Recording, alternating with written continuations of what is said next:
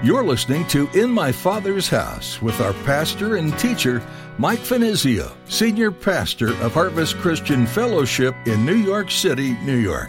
In my Father's house, there's a place for me. In my Father's house, where I long to be. Oh, my heart will not be troubled. Remember what you said. You'll return that I might live in my Father's house. So, as the bishop or overseer of our souls, he protects us from the onslaughts of the enemy. And he keeps us and guides us step by step in his perfect will. And so, anyway, the true believer may rest in the protection of the Lord's love and care, knowing he will, his love will never fail us. That complete work of God's redemption. When you became a Christian, you became a representative of Christ, and that puts a target on your back.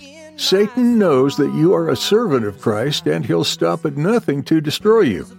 But does Jesus leave us alone to fend for ourselves? No. Jesus is our great protector. He sends us out to do the work of His kingdom, giving us full confidence that He will protect us and guide us as we go through all the earth to make disciples. Would a good shepherd lead his sheep into harm's way? Never. Now here's Pastor Mike in the book of 1 Peter chapter 3 as he continues his message, The Redeemed of God. Remember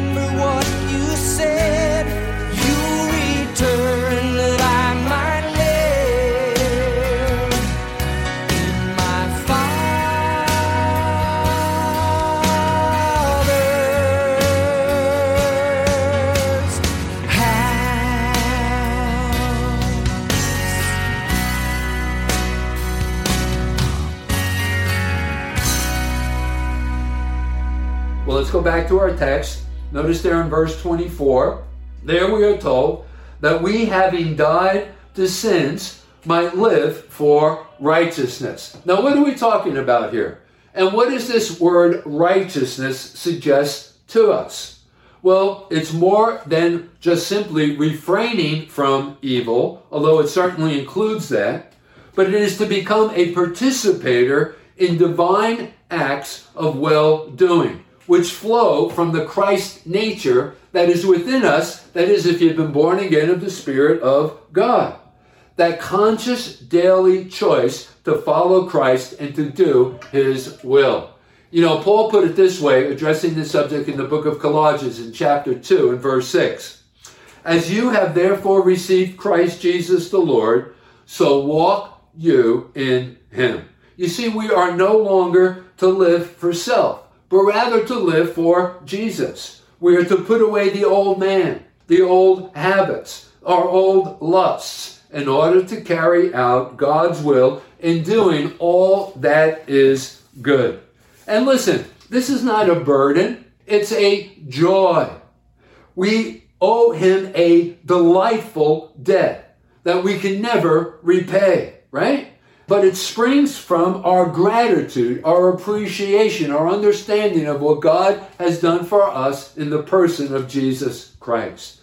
And so, if we've truly been to Calvary's cross, we'll be impassioned to do the work of sharing the gospel. So, that begs the question Are we living unto righteousness? Listen, the world needs Jesus. And therefore, there should be nothing more important to a believer, you and me, than getting the good news to those who need salvation.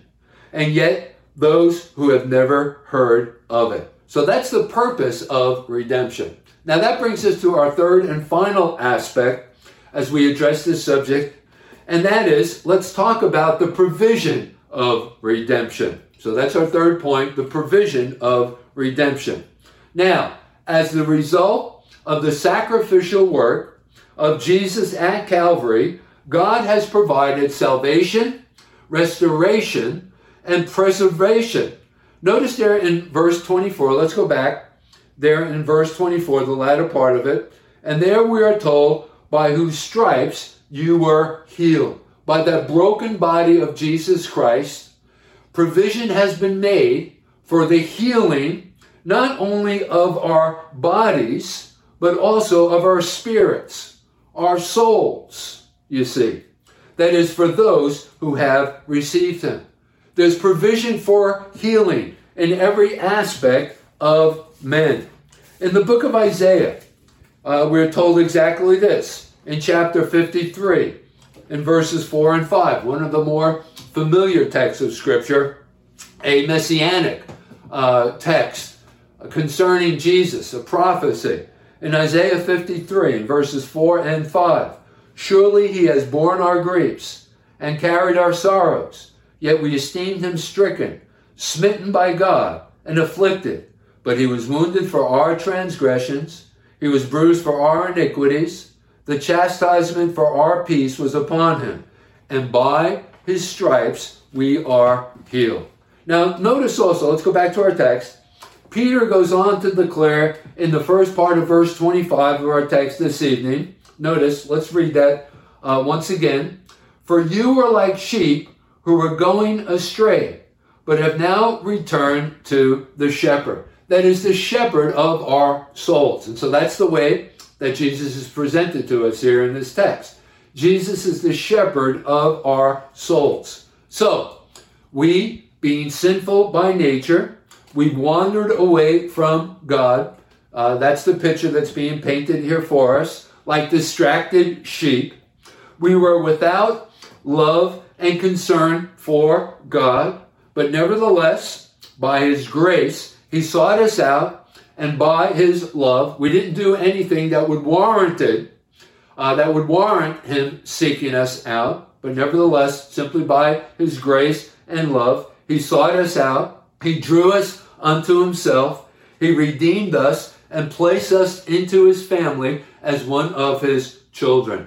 Paul puts it this way in the book of Ephesians in chapter 2 and verse 1 and you hath he quickened. That word quickened in the Greek can literally be translated made alive. So you he has made alive who were dead in your trespasses and sin. In other words, in that state, we didn't even have an aptitude for God. We weren't concerned about the things of God, spiritual things. But nevertheless, God sought us out and He's made us alive. But notice here, according to our text, there's more uh, than that. Not only is Jesus the shepherd, but he is also the overseer or the bishop of our souls as well. Okay, so as the shepherd, he tenderly cares for his sheep, feeding uh, and nurturing us throughout life. But now, here, notice the reference to his being the overseer or the bishop of our souls. It means protector or guardian. So, as the bishop or overseer of our souls, he protects us from the onslaughts of the enemy. And he keeps us and guides us step by step in his perfect will. And so, anyway, the true believer may rest in the protection of the Lord's love and care, knowing he will, his love will never fail us. That complete work of God's redemption. Now we move into chapter 3.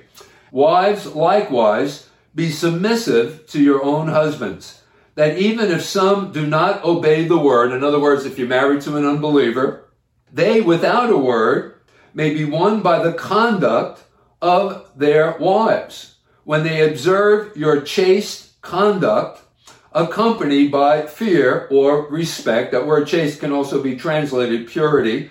So by your purity, and your respect uh, towards your uh, husband. Do not let your adornment be merely outward, arranging the hair, wearing gold, or putting on fine apparel. Rather, let it be the hidden person of the heart, with the incorruptible beauty of a gentle and quiet spirit, which is very precious in the sight of God. We have been considering, with Peter's help, the Christian's responsibility in relationship to government and state. That is our citizenship. But then also, we've been talking about the believer's responsibility at the workplace that is coming alongside and helping our employers to reach their objectives. And so, over the last couple of weeks, we've been receiving a good dose of real, practical Christianity. Now, the next portrait that Peter paints is that of the Christian in their home and their God given obligations. And notice he first, Peter that is, zeroes in on women here, specifically married women. But listen, there's more to this message than that, than just addressing married women who are uh, married to unbelievers. Because in this discourse, we also discover the marvelous principles that enable us to win others for uh, Christ. But nevertheless, Peter here is addressing married women who have recently given their lives to Christ, but who were greatly disturbed as to what they were to do about their unbelieving husbands who had become bitter and cruel because of their newfound faith in Jesus Christ. So, the question what should a Christian wife do if her husband is antagonistic towards the gospel? Should she leave him?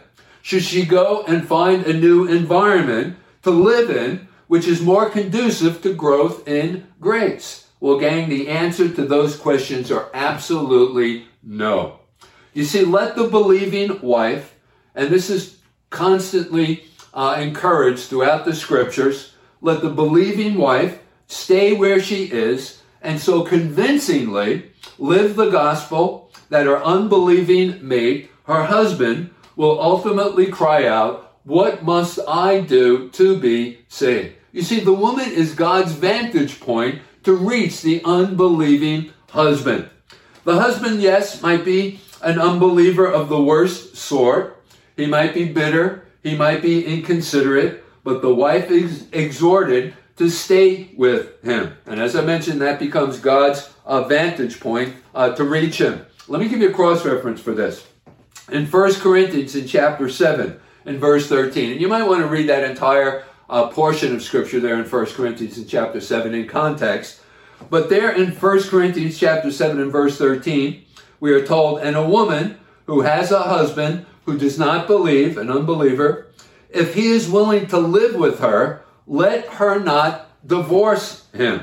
Okay, and obviously there are exceptions uh, to this. That is, if the unbelieving husband becomes abusive uh, to his wife, either verbally or physically, well, then, of course, she's not under any obligation to stay in that particular dangerous situation. But nevertheless, women, I am telling you, it is possible for you, by your commitment to Christ and your perseverance, to get a new kind of a husband, transformed by the miraculous power of Jesus Christ. You see, if the Christian is willing to meet the conditions that God presents in the scriptures, God promises that the unsaved husband or loved one, remember I said there's a wider application to this uh, teaching. So God promises that the unsaved husband or loved one, whoever that might be, it might be another member of your immediate family, it might be a friend or uh, another uh, uh, relative or someone that you uh, work with at your workplace, they will come to Christ. It may not be until they lie in agony on their deathbed, but nevertheless, God promises that they will come. Now, if the believing wife is to be effective for Jesus, it is very important that she be in subjection to her husband. Now, what does that look like? What are we talking about? The word subjection. Well, let me give you a working basic definition of what I'm referring to. The word subjection or submission means adapting as far as her conscience permits and God's word allows. That is to our husband's desires and demands. Okay? So there are certain limitations, yes. But if wives simply obeyed this truth, divorce courts could be a lot less crowded. Let me give you a cross reference in Ephesians chapter 5 and verse 22. Wives, submit yourselves unto your husbands as unto the Lord. That is, as your husband is submitted to uh, Christ. Listen, gang, thousands of homes have become nothing more than uh, centers of marital confusion and disorder. Why? Because wives have assumed unwarranted authority instead of submitting patiently to their husbands as they are encouraged to do in the scriptures. Those husbands whose duty it is under God to oversee the affairs of the family. That isn't a perfect world, right? But that's where we're trying to bring our husbands to, right? To bring them to that place where they're believers, where they will accept that responsibility, that God given responsibility, that they will oversee all of the affairs of the family, what's best for the family, in honoring God. But notice also, Peter states there in verse 1, go back to our text, this submission is to be to your own husbands. The idea here is, and I think that where Peter is getting at, you know, it is not uncommon to see Christian women showing more respect and courtesy to others of the opposite sex than to their own husbands. They are genial and gracious outside the home, but how different inside the home. And listen, this kind of practice uh, on uh, the woman's side will only hinder the unsaved husband from believing and will render them more adamant. And so may God teach us submission. Now, let's go back to our text. Notice also, in addition to sincere love and respect for one's husband, there must also be a holiness of life that will convince and will convict. Listen, people are won uh, for Christ not by telling, but rather by showing in the things that we do, in the way that we demonstrate our Christianity. It's not by preaching and nagging that people come to Jesus, but rather by praying and living our Christianity. Notice what it says there. Go back to verse 1, the latter part of verse 1. They, without a word, the unbelieving husband, they, without a word, may be won by the conduct or the manner of living of their wives. You know, there's this saying, I wish I had said it, but I hadn't, so I'm just kind of uh, quoting it. And it goes like this A wife who has good horse sense never becomes a nag. a good uh, word of advice. I mean, annoying him, being argumentative, places, placing tracks in his lunchbox, gang, it's not going to get the job done. Peter says here, your best approach is without the word. Notice there in verse 3. And this is not a reference to the gospel. The definite article, the, is not in the original manuscripts. So then literally it reads without a word. So listen, if you know the gospel irritates your husband, be quiet and just simply live it. You know, there's this story that I think fits nicely here. It's about a man who was brought before a judge for abandoning his wife and was receiving a thorough scolding from the judge.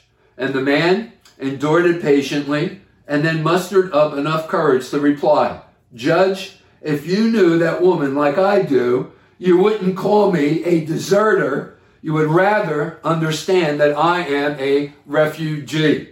Gang, don't make your present presence uncomfortable for other people because it's all about our conversation. It's all about our conduct, our manner of living, holiness coupled together with reverence, respect, and honor. And listen, no one can offer a better argument for Christianity than that which can be seen in a Christian wife, glorifying the Lord in a life of holiness and loving respect for her own husband.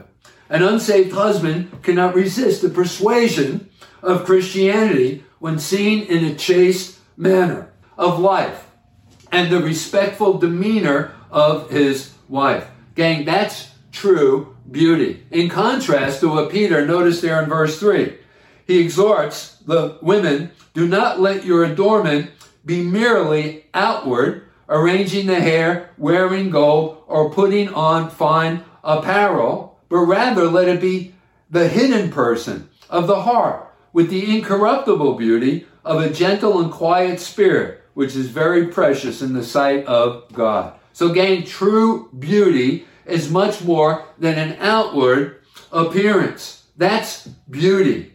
Consecrated, godly uh, women who possess a meek and gentle spirit. But you know what? This applies to all of us. And this is the way that we're going to reach other people for Jesus. That these virtues might be present within each and every one of us. Now, let me also add, you single women, I want to take some time out to address our single women.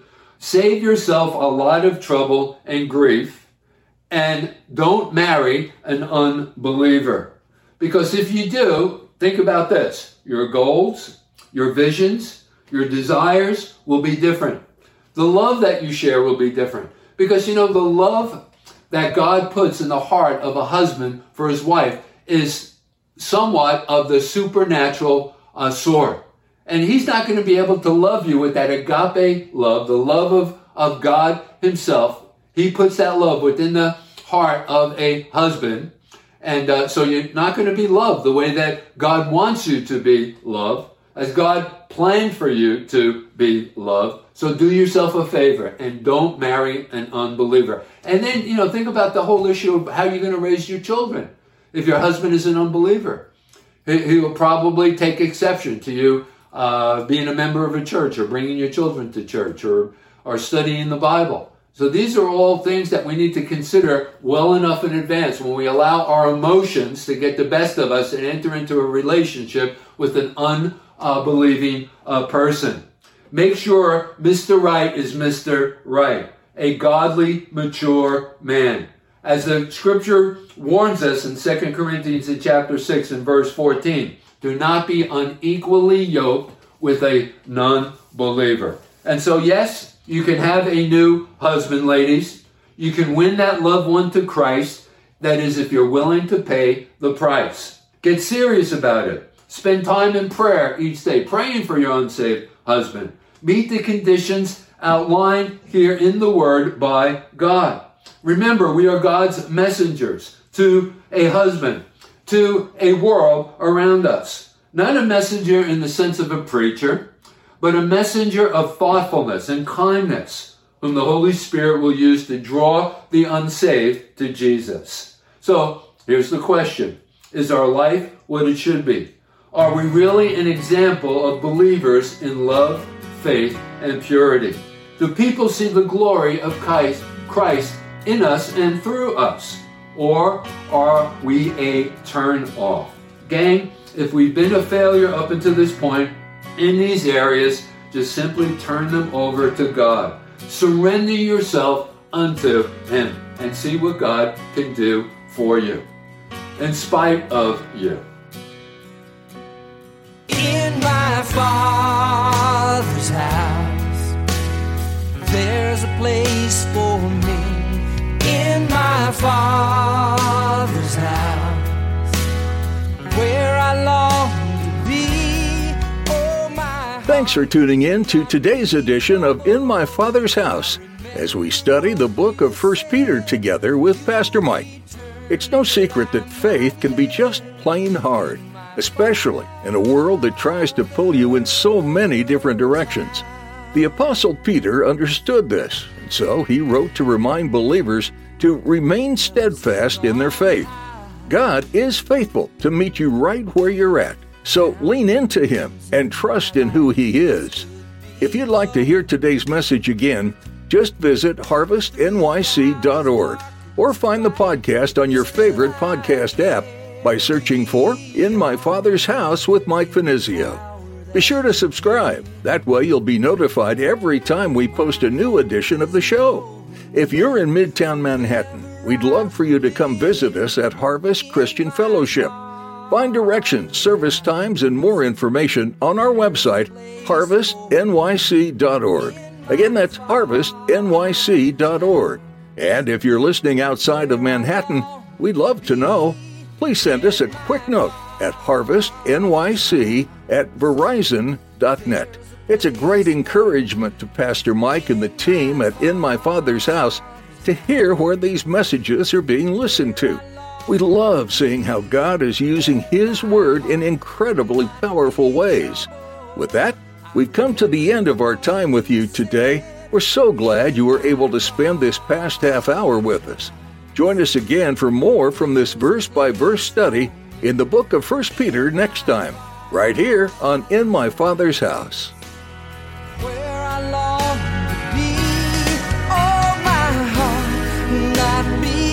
To